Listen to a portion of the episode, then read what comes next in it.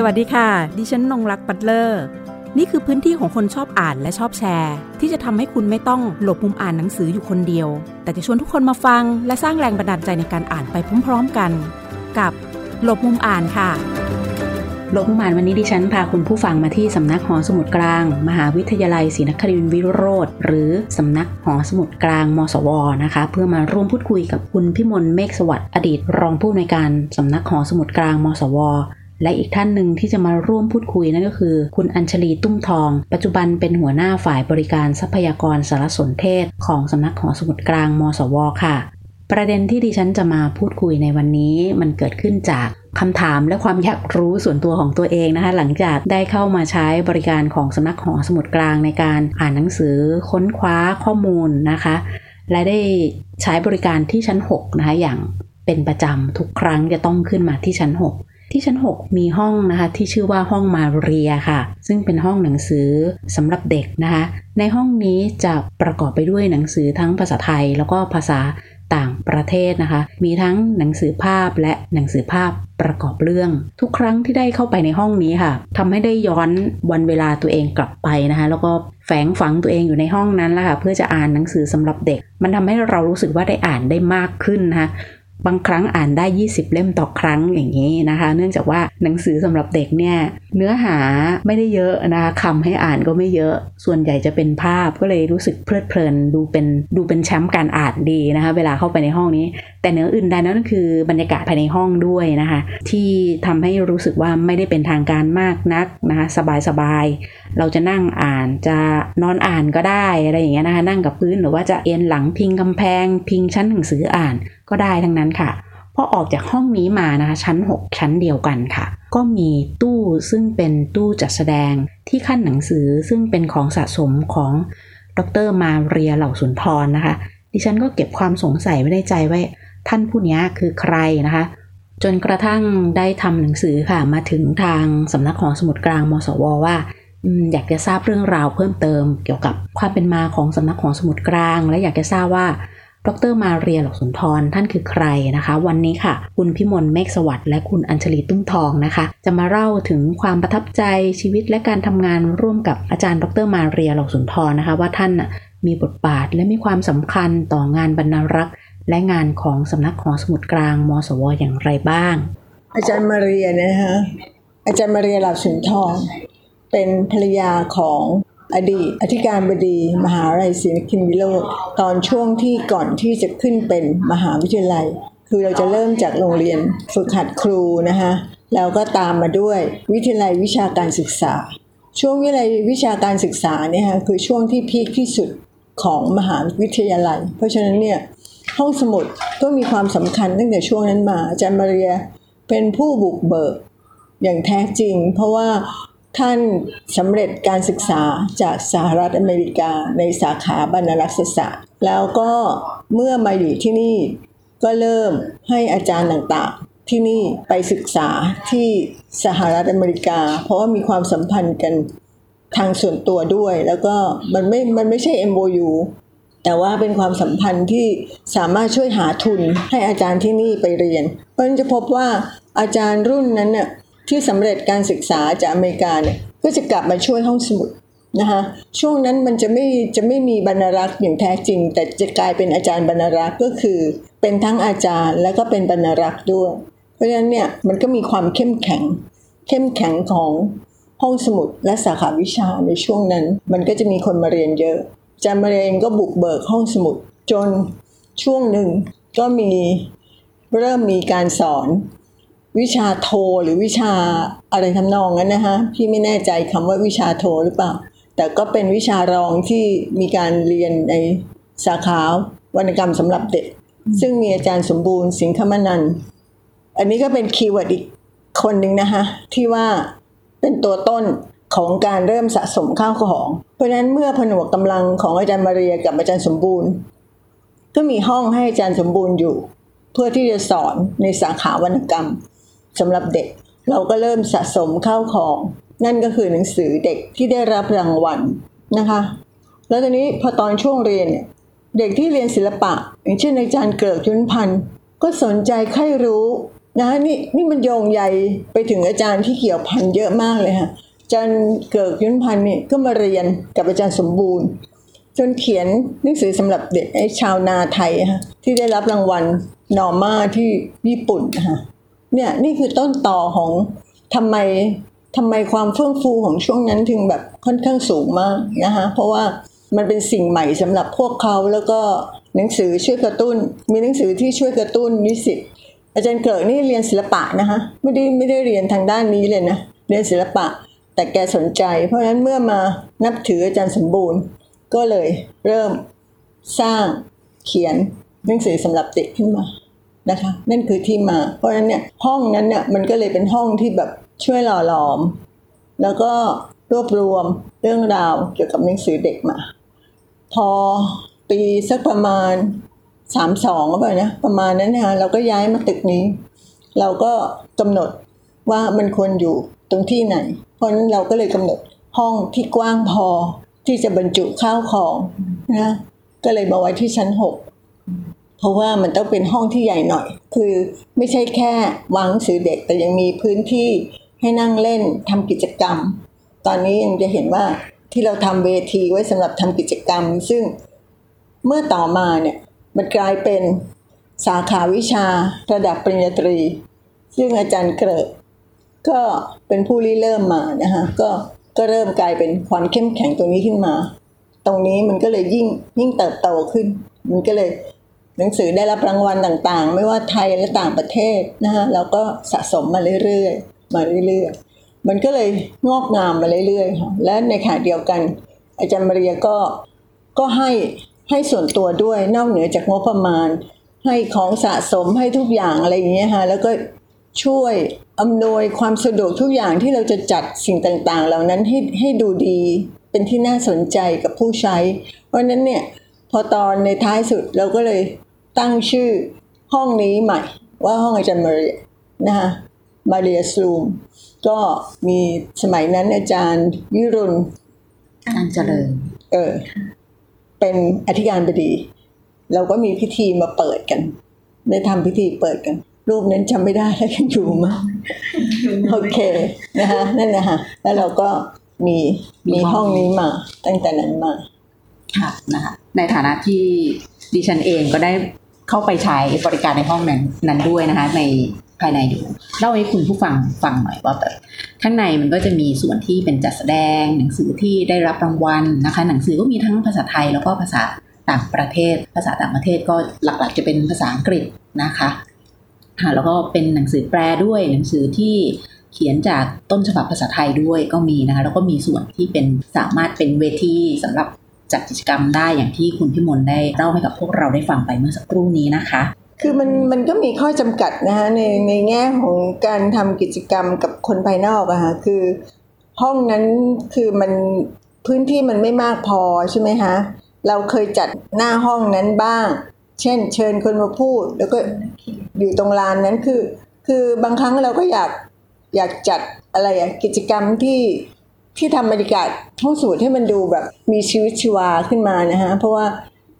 พี่เป็นคนที่ไม่สนใจเรื่องเสียงนะคะเพราะว่าไม่ใช่ไม่ใช่บรรณารักษ์เนื้อแท้ก็ก็เป็นอย่างนี้แหละ ก็คือไม่สนว่าผู้ใช้จะเสียงดังยังไงคือคือให้อยู่ในปริมาณที่รับได้แค่นั้นเองนะฮะหมายถึงว่าไม่ไม่ต้องบอกว่าต้องเงียบสนิทอะไรประมาณเนี้ยฮะแต่ว่าโอเค แต่อย่าดังเกิน คือดังในระดับที่เรารับได้ก็รับแบบนั้นนะฮะก็เลยบางครั้งเราก็ทำกิจกรรมตรงข้างหน้านั้นนะฮะหรือว่าอาจารย์เกิดเองเนี่ยพาเด็กเขาก็พานิสิตมาเป็นมาใช้ในห้องเรีนี้ยนอืมมาใช้เป็นห้องเรียน ก็ถือว่าก็เกิดประโยชน์สูงสุดนะกับค่ะคนที่บุคลากรภายในเนี่ยคือได้ใช้เต็มที่โดยเฉพาะใช่นักศึกษาค่ะนิสิตใช่ที่ค่ะเรียนด้านเพราะวรเรารณกรรมเน้นเด็กเราเน้นแบบนั้น แต่มันจะเป็นในทำนองที่ว่าสาขาวรรณกรรมสำหรับเด็กอะมาใช้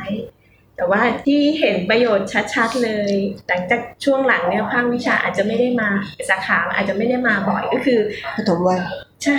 พวกพวกผู้ปกครองนะคะถ้าเกิดเขาจะเข้ามาใช้ห้องสมุดหรืออะไรเงี้ยเราก็จะแนะนำให้ไปไปไว้ที่ห้องนั้น หรือว่าปิดเทอมค่ะ ลูกๆบุคลากรเนี่ย ก็จะไปเจียวจ้าวอยู่ห้องนั้นแทนจะถามคุณพิมลเนื่องจากก็ได้พบอาจารย์มาเรียด้วยได้ทำงานร่วมด้วย อยากจะให้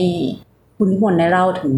ความประทับใจหรือสิ่งที่ได้เรียนรู้จากอาจารย์มาเรียค่ะ ในเรื่องของท่านเองเป็นผู้บุกเบิกในส่วนของห้องสมุดที่นี่ด้วยค่ะสำหรับอาจารย์มาเรียนะคะก็ก็เป็นคนที่มีหัวใจทองนะคะคือให้อย่างเดียวอะมีอะไรก็ให้นะคะคือให้แบบไม่มีข้อแม้ค่ะแล้วก็แทบจะไม่โกรธ แทบจะไม่โกรธใคร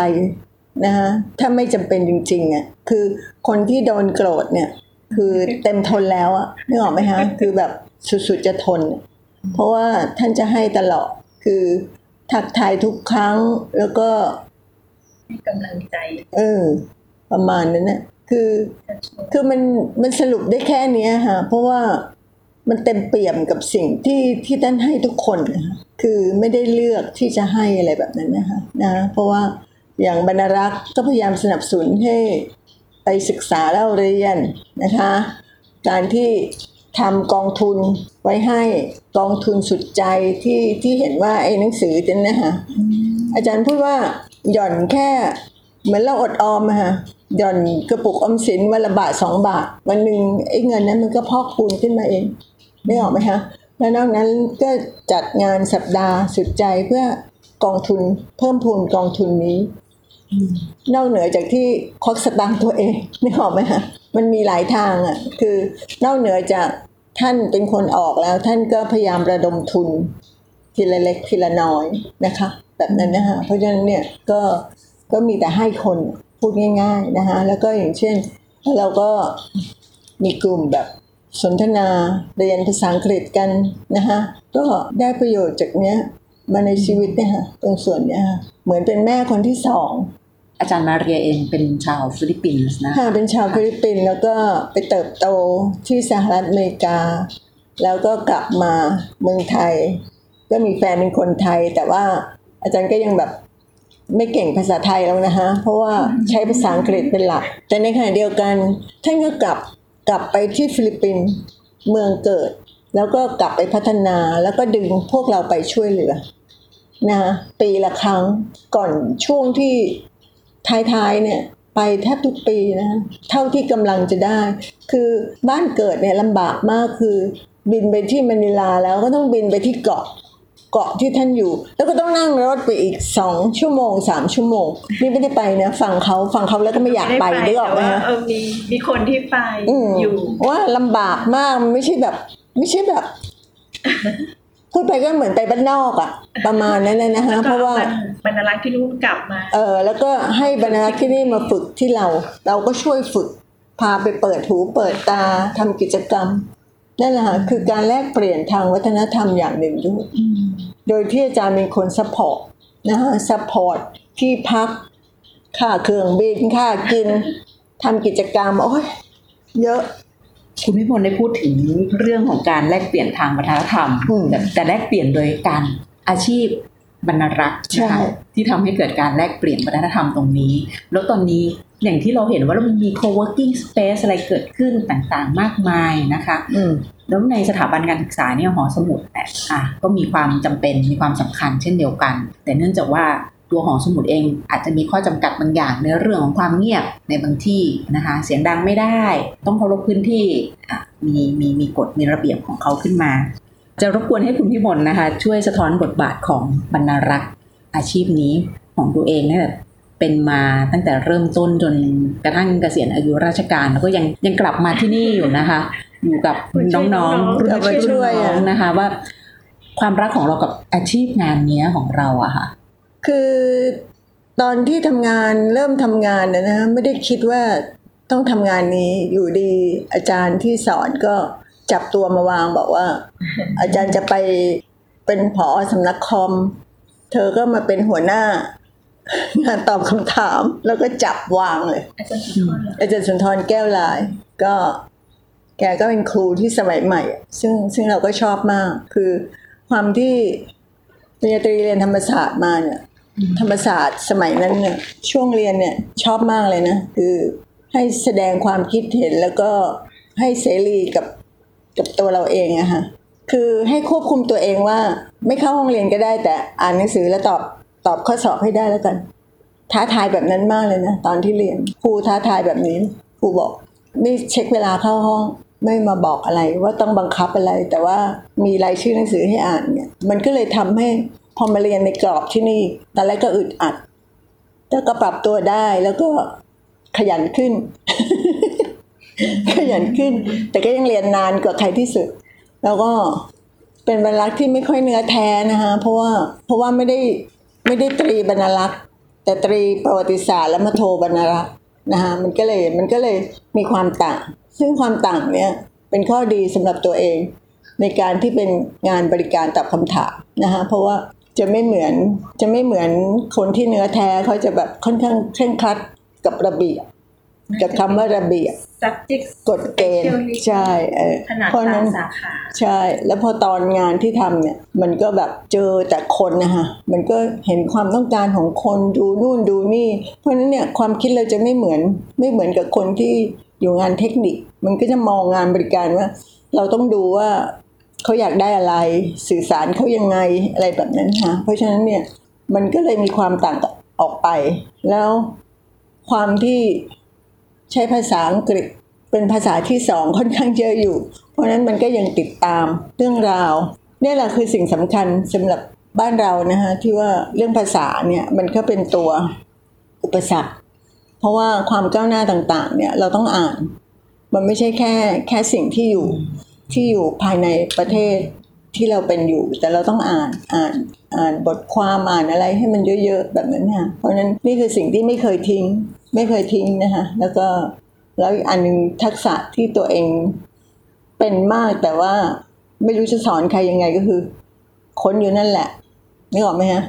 พูดคำอะไรขึ้นมาค้นให้ทันทีเลยนึกออกไหมฮะยิ่งตอนนี้มือถืออะ search พออหอพูดคำอะไรเนี่ยค้นเลย เพราะว่าไอ้คำไอ้เรื่องที่ จะหาคำตอบเนี่ย มันฝังอยู่ในตัวเองแล้วไงฮะว่าต้องหาคำตอบให้ได้อะไรอย่างเงี้ยฮะเพราะฉะนั้นเลยกลายเป็นว่ามันสนใจใครรู้ไปหมดตรงบริเวณหน้าห้องก่อนจะเข้าไปห้องมาเรียนจะมีตู้จัดแสดงค่ะที่ขั้นหนังสือบุ๊กมาร์กนะคะเป็นของสะสมใช่ของอาจารย์มาเรียนะคะสามตู้ด้วยกัน โดยตู้นี้เวลาไปชมนะคะ เราจะเห็นที่ขั้นหนังสือนะคะ จากประเทศต่างๆ รวมถึงในประเทศไทยเองด้วย แล้วก็จะเห็นวัสดุนะคะ ในการที่นำมาจัดทำก็จะมีทั้งกระดาษพลาสติก โลหะ ไม้ผ้าแล้วก็หนังนะคะ โดยทางข้อมูลนะคะ จะมีเรื่องราวเกร็ดอยู่ในตู้ที่จัดแสดงก็จะบอกว่าของเหล่านี้นะคะเป็นของสะสมของดรมาเรียเหล่าสุนทร ซึ่งได้มาจากร้านขายของที่ระลึกบ้าง ร้านหนังสือทั่วไปบ้างรวมถึง มีคนให้มาตัวเองซื้อเองด้วยนะคะ ซึ่งในแต่ละอันจะมีพวกเกร็ดมีพวกเรื่องราวของสถานที่มีคำแนะนำในการรักษาหนังสือแล้วก็มีเรื่องอื่นๆนะคะอย่างของญี่ปุ่นเนี่ยน่ารักดีเพราะจะเป็นชุดกิโมโนแล้วที่ชอบที่ชอบอีกอันคือ ที่มันจะเป็นคล้ายๆผ้าลูกไม้นะคะ สวยนะคะ มีหลากแบบมาก ตรงของสะสมตรงเนี้ยค่ะ ไปขออนุญาตมาได้อย่างไรบ้าง คือขึ้นมาแล้วเห็นตรงนี้ก็แบบตื่นตาตื่นใจเหมือนกันตื่นเต้น เพราะแบบไม่ไม่เห็นที่อื่นเขาจัดกัน แล้วก็ได้เป็นของสะสมมีคุณค่าทั้งทางจิตใจด้วยค่ะ ก็คือหลังจากอาจารย์มาเรียเสียชีวิตเนี่ยนะคะ มันก็กระทันหันมาก ทุกอย่างก็แบบ เราก็หาข้าวของ หรือหรือข้าวของในห้องของอาจารย์น่ะนะฮะที่จริงแล้วมันมีดี ๆ กว่านี้อีกแต่เราก็ไม่แน่ใจว่ามันหลงไปอยู่ตรงไหน เพราะนั้นก็ได้รวบรวมเท่าที่รวบรวมได้มาเนี่ยฮะก็ขออนุญาตกับทางทายาทเขาแล้วเขาก็โอเคอะให้เราให้เรานำมาจัดแสดง จริงๆเรามองว่าอาจจะเป็นที่ขั้นหนังสือธรรมดานะคะ แต่ถ้าส่วนตัวถ้าใครชอบ เรื่องราวในเชิงประวัติศาสตร์เนี่ยใช่มัมีใช่ประวัติศาสตร์เรื่องเล่าใช่ในที่ขั้นหนังสือนั้นๆ รวมถึงการที่คนคนหนึ่งสะสมมีที่มาที่ไปของเรื่องเล่าของการเวลาที่ผ่านที่ขั้นหนังสือเหล่านั้นทั้งหมดนะคะ เราจะเห็นการถูกบันทึกไว้ทั้งเรื่องอย่างเช่น การแข่งขันกีฬานะคะมันจะมีอืมชุดที่เป็นใช่ที่ระลึกใช่การแข่งขันกีฬานะคะอันเนี้ยอันนี้ก็เป็นหลักฐานทางประวัติศาสตร์ถ้าใครสนใจ อยากศึกษาประวัติศาสตร์ผ่านที่ขั้นหนังสือก็มีได้นะคะ โดย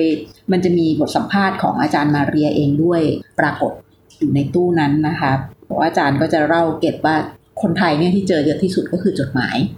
ใช้เป็นที่ขั้นหนังสือนะคะ หลายคนเขาไม่มีความประทับใจนะเวลาไปยืมหนังสือจากห้องสมุด นี่ก็จะเจอเหมือนกันแบบ บางทีเราจะเจอกระดาษหรืออะไรเขาเขียนข้อความเอาไว้อะเออมันก็มันเหมือนแบบตายแล้วไปรู้ความลับของใครไม่รู้เนี่ยมันมันมีการการไปยืมของหนังสือห้องสมุดเนี่ยสิ่งเนี้ยเป็นสิ่งที่ตื่นเต้นนะเวลาที่เจอเรารู้สึกว่าแบบเอไว้แล้วก็แบบใช่คือเจอเยอะรู้สึกว่าแบบเออมันเป็นเสน่ห์อย่างหนึ่งอะไรอย่างเงี้ยนะคะ ในช่วงการ แพร่ระบาดของโควิด -19 นะคะ ห้องสมุดหลาย ๆ แห่งค่ะ ต่างก็ต้องรับมือแล้วก็ต้องปรับตัวกันขนาดใหญ่นะคะ ในการที่จะให้บริการสมาชิกนะคะ อย่างทั่วถึงรวมถึงไม่ขาดตกบกพร่องด้วยค่ะ เป็นโจทย์ที่ท้าทายนะคะ บรรณารักษ์แล้วก็งานห้องสมุดกันเลยทีเดียวค่ะที่สำนักหอสมุดกลางมสวก็เช่นเดียวกันนะคะ ก็มีมาตรการมีวิธีการรับมือมีวิธีการแก้ปัญหานะคะ และ ได้ใจของผู้ใช้บริการนะคะ เช่นเดียวกับอีกหลาย ๆ ห้องสมุดหอสมุดนะคะ ที่เราปรับรู้สึกนะรู้สึกว่าพอมันมีสถานการณ์โควิด -19 ขึ้นมาเนี่ยทำให้การสื่อสารระระหว่างผู้ใช้นะคะกับบรรณารักษ์กับห้องสมุดเนี่ยใกล้ชิดกันมากขึ้นด้วยซ้ำเพราะว่าคนที่จำเป็นต้องใช้ข้อมูลจากหอสมุดเนี่ยค่ะ ก็ยังมีความจำเป็นนะคะ ไม่ได้หยุดการใช้เลย แม้อ่อห้องสมุดจะยังไม่ได้เปิดพื้นที่ให้เข้าไปใช้พื้นที่นะคะ แต่การสื่อสารการทำงานออนไลน์ รวมถึงการบริการผ่านระบบออนไลน์ แล้วก็ระบบการจัดส่งหนังสือไปให้ที่บ้านนะคะ อันนี้แหละค่ะซึ่งได้สร้างความประทับใจให้กับผู้ใช้บริการเป็นอย่างยิ่งทีเดียวนะคะ เราไปฟังการทำงานของสำนักหอสมุดกลางมสวนะคะในช่วงที่มีการ แพร่ระบาดของโควิด -19 กันค่ะ ช่วงโควิดเนี่ยตึกอื่นหยุดแต่ห้องสมุดก็ไม่ได้หยุดนะคะ ช่วงที่เขาหยุดสนิทไปจริง ๆ อย่างเช่นในรอบแรกของของที่เริ่มระบาดมาเนี่ยเดือนมีนาเนี่ยเราปิดแค่แป๊บเดียวเอง แล้วก็กลับมาให้บริการคือมาทำส่งไปรษณีย์ให้ผู้ใช้ แล้วก็ตอบคำถามออนไลน์ทุกอย่างน้องปักน้องจอยรวมถึงพี่ลีด้วยจะไม่ค่อยได้หยุดในขณะที่คนอื่นหยุดกัน คนก็จะถามคำถามมาว่า เอออย่างนี้ยังไงหรือว่าตอบคำถามออนไลน์ใช้ EndNote ใช้ Turnitin ซึ่งเป็นระบบที่นิสิตเขาจะต้องเตรียมตรวจเพื่อเตรียมจบอะไรเงี้ยค่ะ คืองานห้องสมุดมีตลอดนะคะ และหลังจากนั้นพอเดือนเมษามาในช่วงระบาดระยะแรก เราก็มาส่งไปรษณีย์จัดเวรกัน งานอื่นหยุดแต่งานบริการก็ไม่เคยหยุด นะคะ จนมารอบสองนี่เหมือนลงตัวแล้ว เรารู้แล้วว่าเราจะทำอะไรก็แค่ประชุมกันเล็กน้อย แล้วก็ส่งไปรษณีย์ให้ผู้ใช้ ซึ่งอันเนี้ยเรารับผิดชอบค่าใช้จ่ายทั้งหมดนะคะก็คือไม่ได้คิดค่าบริการอะไร ซึ่งหลาย ๆ ห้องสมุดที่ที่เขาเอ่อห้องสมุดใหญ่ ๆ ก็ทำแบบนี้กันทั้งหมดนะคะ เราถือว่านิสิตจ่ายค่าเทอมมาแล้วนะคะ ในส่วนเนี้ยเราก็ต้องบริการให้ดีที่สุด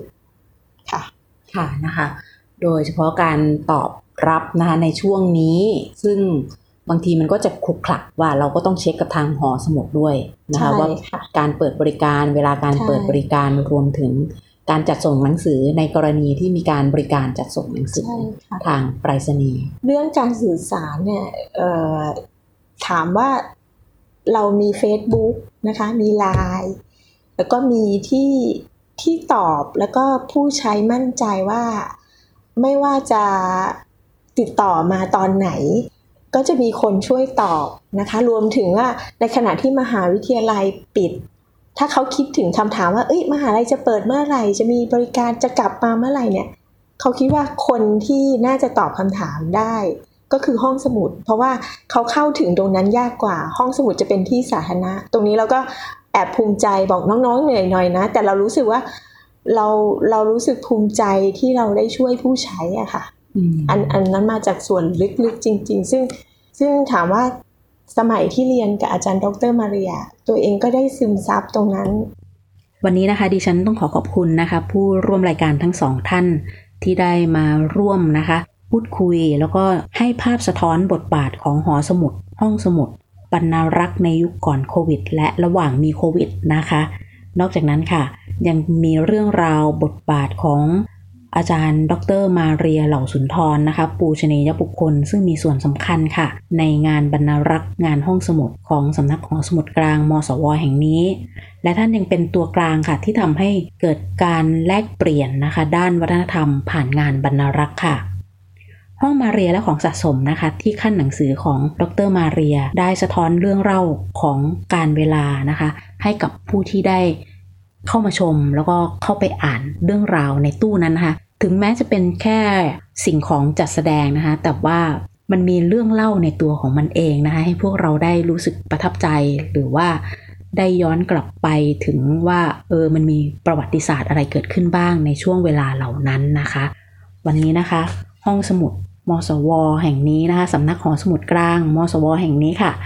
ไม่ได้เป็นเพียงแค่พื้นที่ของแหล่งเรียนรู้ หรือว่าค้นคว้าเท่านั้นนะคะ แต่การจัดแสดงการจัดพื้นที่ หรือแม้แต่โต๊ะเก้าอี้ที่ใช้นั่งภายในหอสมุดกลางแห่งนี้นะคะ ได้เป็นตัวเล่าเรื่องที่น่าสนใจ และสร้างความประทับใจ รวมถึงสร้างเสน่ห์ที่มีความเฉพาะตัวบรรยากาศ กลิ่นอาย ที่ทำให้หลายคนที่เข้ามาใช้นะคะ อาจจะรู้สึกว่าเออต่างจากที่อื่นนะคะ รวมถึงยังมีงานศิลปะนะคะที่ติดตั้งตามชั้นต่างๆนะคะของภายในอาคารสำนักหอสมุดกลางมสวแห่งนี้ด้วยค่ะ มันจึงทำให้เราได้เห็นว่าเออห้องสมุดมันมันมีอะไรมากกว่าห้องสมุดนะคะ เราค่อยๆเข้าไปค้นหาเสน่ห์ที่มันเกิดขึ้นตรงนี้กันค่ะ แล้วก็ หนังสืออีกจำนวนมหาศาลค่ะ ที่เฝ้ารอให้เราได้เข้าไปอ่านศึกษาแล้วก็ค้นคว้า วันนี้นะคะ ขอบคุณที่ติดตามรับฟังลมอ่าน สวัสดีค่ะ หากมีหนังสือดีๆ ที่อยากมาแชร์กัน มาบอกกับเราได้นะคะ แล้วกลับมาหลบมุมอ่านด้วยกันค่ะ